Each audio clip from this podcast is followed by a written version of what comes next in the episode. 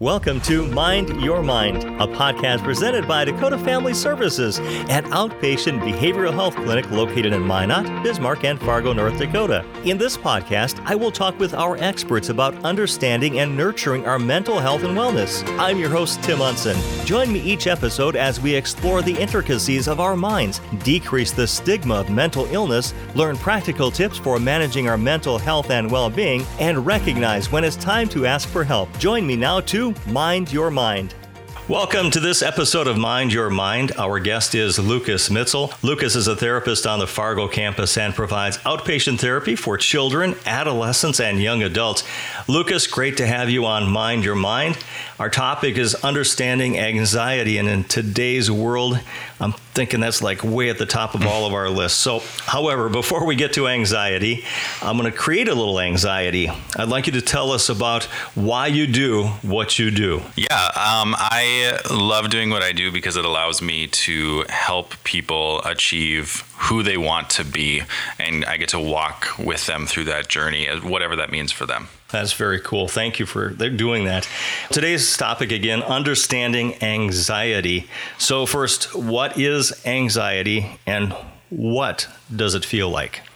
So, anxiety is one of the most common diagnoses that we as practitioners see in our clinic. Um, and according to the Diagnostic and Statistical Manual, which is what we use to diagnose um, and get our information from that way, it is the anticipation of a future threat. Um, fear is very closely related to anxiety. However, fear is more about um, the emotional response to an imminent threat. Fear deals, deals more with the autonomic arousal, such as fight, flight, or freeze responses, while anxiety is more of covert, um, dealing with more muscle tension and vigilance and preparation for the potential threat. Everybody has experienced anxiety in their life, whether it be when you were a kid asking out your crush, or you're going to have to do a speech in front of the classroom, or when you're at work and your boss says, We need to talk about something. It's very common. However, the difference with anxiety is that it's more constant. So it's like you're walking down a path, there's a bunch of trees, and you think behind every single tree that there is a bear. Your brain will justify you feeling anxious, even though you've had thousands of experiences with trees or walking past them with no bear. And if there's one time that there's a bear, your brain's going to think, well, this is why I'm anxious. But that can be more what, what it's like when you have anxiety. So there's got to be a difference, though. I'm, I'm thinking some of that sounds like worry, some of that sounds like anxiety. So, what's the difference between the two, and how do I know if I have a problem? Yeah, regular worry, I mean, everybody experiences that. So, eh, but the difference is that worry comes and goes. It's more situational, it happens, uh, and then as soon as the moment leaves, it's better. Um, whereas anxiety sticks with you, it's impacting your day, it makes it difficult to function. And if that's occurring, it's typically we're looking more at an anxiety disorder. Anxiety is when you have a hard time controlling your worries, you have difficulty concentrating, you might have some muscle tension going on, typically in the shoulders, you have difficulty going or staying asleep, restlessness, irritability, feeling easily tired.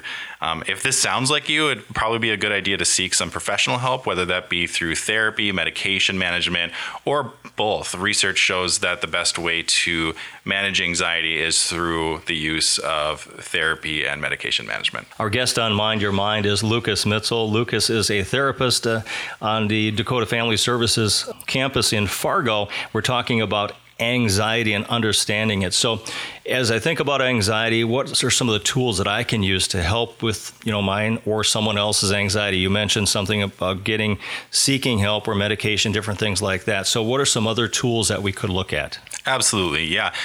We have to remember that anxiety is the preparation of a potential threat in the future. So, anxiety wants us to think about what might happen to us.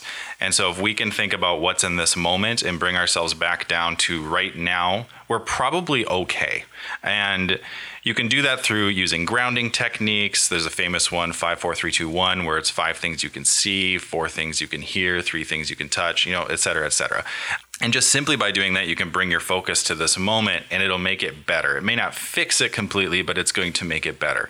Things like uh, deep breathing, muscle relaxation, taking one thing at a time, or simply just if you're feeling overwhelmed, putting what you're needing to do on a list so that you can see it written down on a piece of paper and it's not just floating above your head and seeming a lot bigger than it actually is.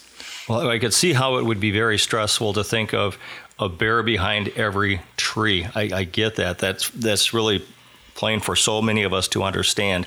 Now it's dealing with those bears behind the trees, and I love the idea of writing it down because you're writing it down and you're looking at it, it's like it really isn't that big a mm-hmm. deal. Yeah. Is that the real the helper behind that? Absolutely, yeah. And when we have a large list of things that need to get done, it can just seem like there's too much or that it's not it's going to take too much time. And so writing that list really puts it down on paper and we we get to see it. And then uh, bonus points sometimes this helps people is when you put a timer next to it. Like this task is only going to take me five minutes. Um, and if you have 15 tasks that seems overwhelming but if they only take five minutes each well that's not going to take as bad. So now this doesn't look as bad so now i'm not as overwhelmed. Um, and that, that has proven to be very helpful for a lot of the people that i've seen so if I boil everything down, it sounds like if I put things into perspective, maybe I won't be as anxious. Exactly. All right. Well, before we wrap up, Lucas, thank you so much for being on Mind Your Mind.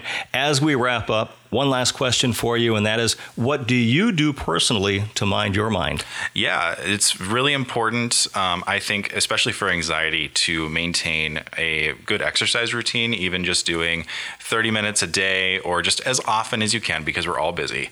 Um, whether that be just going for a walk or running or training for something, lifting weights, just something to get us active. It's very healthy for the brain and it allows us to just feel much less anxious for those of us who struggle with that.